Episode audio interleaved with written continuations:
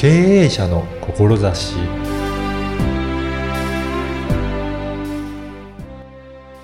こんにちは、小ラボの岡田です。あなたは目標達成の研修を受けて違和感を感じたことはありませんか？もしかしたら、あなた自身には合っていないやり方を無理に実施しているからかもしれません。今回は研修についてお話を伺いました。まずはインタビューをお聞きください。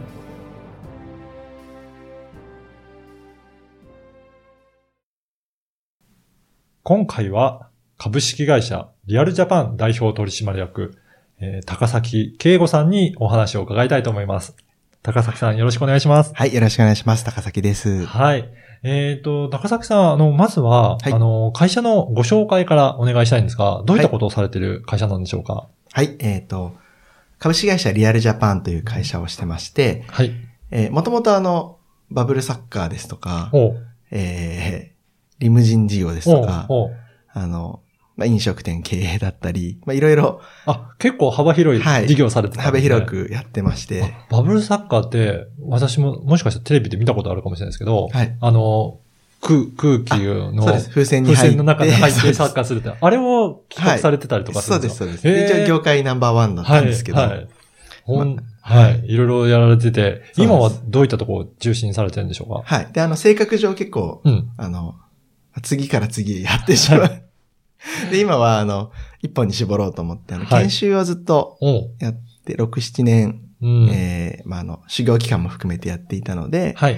研修系トレーニングやセミナーを、おやっていまして、はい。で今は、えーリバイバル研修といううん研修をメインでやっています。はい。このリバイバル研修ってどんな研修なんでしょうかね？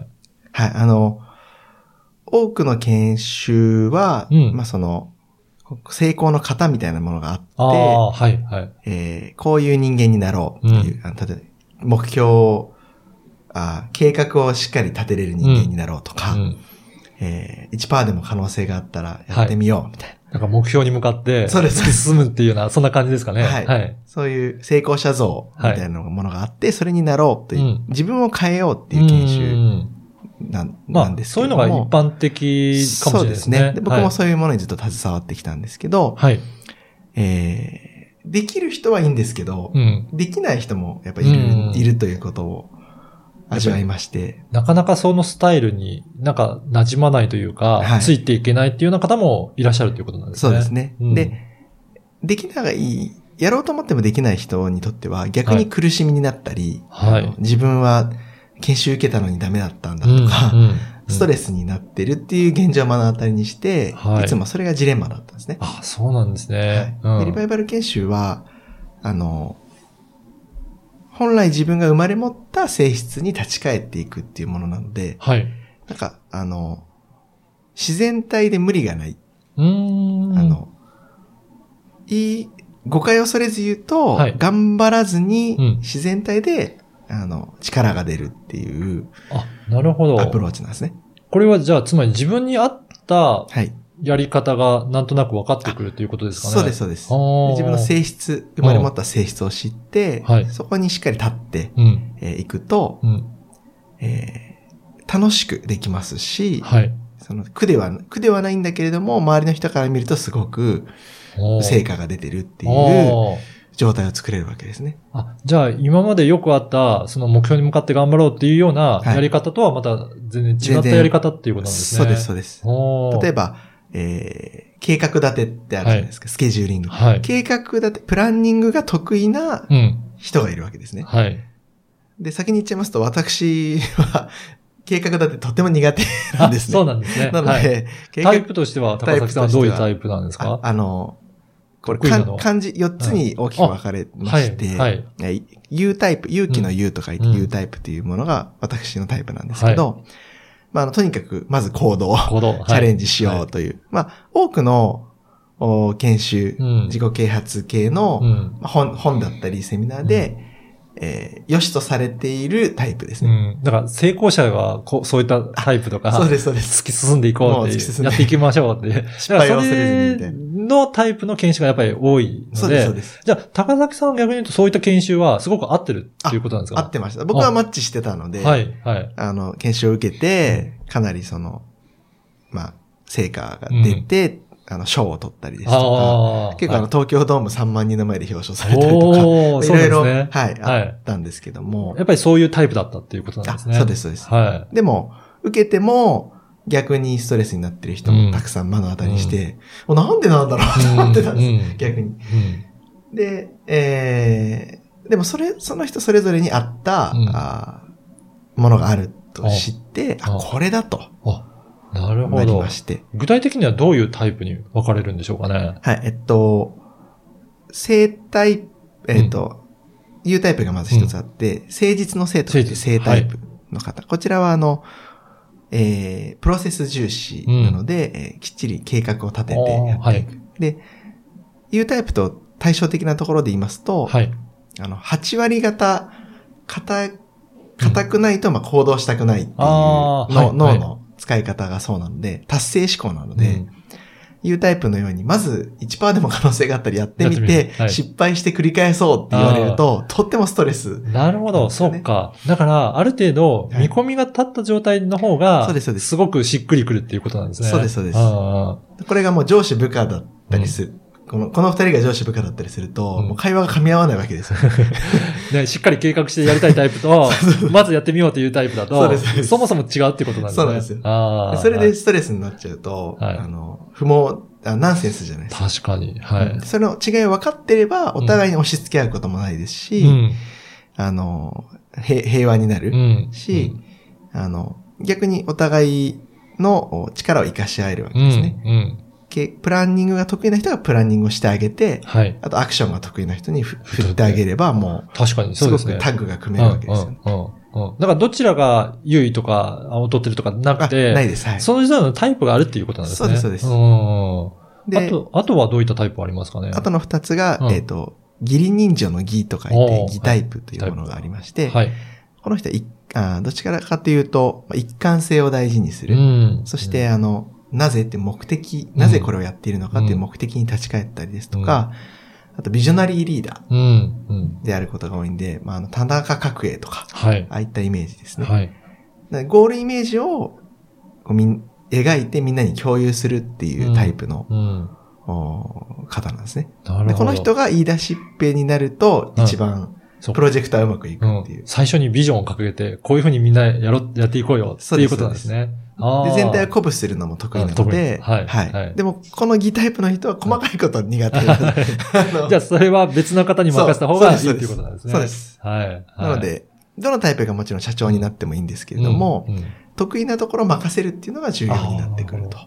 ええあともう一つのタイプはもう一つが何で礼タイプっていうもので、あの、お礼儀の礼ですね。うん礼節を重んじる。人間関係を中心に、思いやりだったり、人の感情をこう、うん。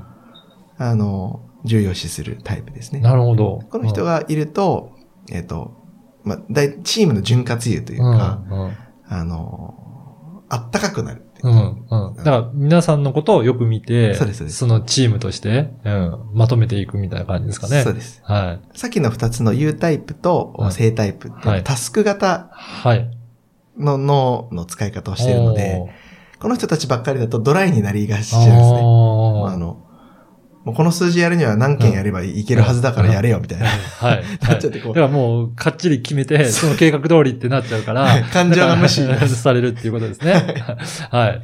で、ここに例タイプが加わると、あ今この人はこういう気持ち、このアルバイトさんこういう気持ちだから、こういう言い方してあげた方がいいんじゃないですかとか、いうふうに整えていく。そういうことですね。はい。確かにそう思うと、いろんなタイプがあるけど、それぞれの役割があるので、そうですそこをチームとしてうまくやっていけばいいっていうことなんですね。そうなんです。へえやっぱりそういうふうなことを理解せずに、はい。もうリーダーがこのやり方がいいんだってなって、全部それに押し込めようとすると、やっぱり結構苦しい人も多くなってきますね。そうなんですよ。本当にそうで。で、僕もいっぱいそういう経験はしされたりしたりしてきたので、あすごくよくわかるんですけど、どうしても人間は自分が考えてるようい。うに、ん。人も考えてるはずだと思いたいですし、思いがち。そうですね。なので、そうすると、やっぱストレスだったり、人間、衝突になりやすいわけですよね。そうですね。もちろん、あの、カップル、はい。あの、夫婦関係もそうですし、親子関係も、この。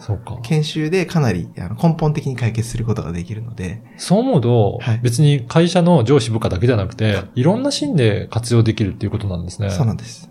一緒にあの、この、まあ、その、この研修は40年以上、研究がなされていて、うん。で、アメリカで、えーと、10, 人10万人以上のデータが取れてるんですけど、それをやってる、まあ、篠田先生っていうはい。方、一緒にやってる方なんですけど、結構、結婚コンサルや、親子関係のうんカウンセリングもよくやってまして、そういったところでも活用できるっていうこそうで。となんですすね。これを活用して、全部解決に導いていただいてへー。なんかこれ、今日のお話聞いて、はいちょっと興味あるなっていう方も、もしかしたらいらっしゃるかもしれないですが、はい。なんか、ちょっとお試しというか、い体験できるような何かあったりとかするんでしょうかね。あはい。これがあの、ちょうど2021年からですね、はいあの、無料で、はい。えー、2時間のズームセミナーをやることが決まりまして、あ、そうなんですね。無料で。もともと数万円するものだったんですけど、はい。もう太っ腹プランで、すごいですね。はい。とにかくこう広めてうん。いこうというふうに、いい指針が立ちましたので、はい無料ズームセミナーにあのホームページから申し込んでいただくのがうん一番よろしいかと思います。この2時間でじゃあ、いろいろ基本的な、あのーことが、学べていけるっていうことなんですかね。。そうですす、そうです。うんでそれだけでもだいぶ、うん。う職場でも活用していただけますし、あの、えっ、と、パートナーいら,、うんいらっしゃる方はパートナーとの関係性にも活用いただけると。うん。で、これが行動コミュニケーション学3級という検定が同時に取れるので、その無料無料でセミナーを受けるだけで、はい取れてしまうんですね。取れてしまうのでえーそれで社内でその3級の内容を講師としてはい。喋っていただけるのもうで、活用してもいいんですね。もう、あの、か、もう、自由に、ご自由に、すごいですね。どうぞはい、ご自由にお取りくださいという状態に。じゃあ、ぜひ、これね、はい。今日のお話聞いて興味ある方、あの、ポッドキャストの説明欄にも、あの、URL を掲載させていただけますので、ぜひそこから申し込んでいただいて、はい。あの、ぜひ活用していただけるといいですね。はい。はい。ぜひ広めていただきたいということなので、はい。活用してみてください。はい。はい。次回もまた、あの、お話を伺いたいと思いますので、はいよろしくお願いします。よろしくお願いします。はい。今回どうもありがとうございました。ありがとうございました。いかがだったでしょうか？高崎さんがお話しされていたリバイバル研修は自分のことや相手のことが分かり、それぞれ役入、それぞれ役割に合ったやり方があるんだということが理解できるんだと思いました。一つのやり方が正解ではなく、人それぞれやり方で取り組めることで安心できるなと感じました。次回も引き続き高崎さんにお話を伺います。ではまた次回。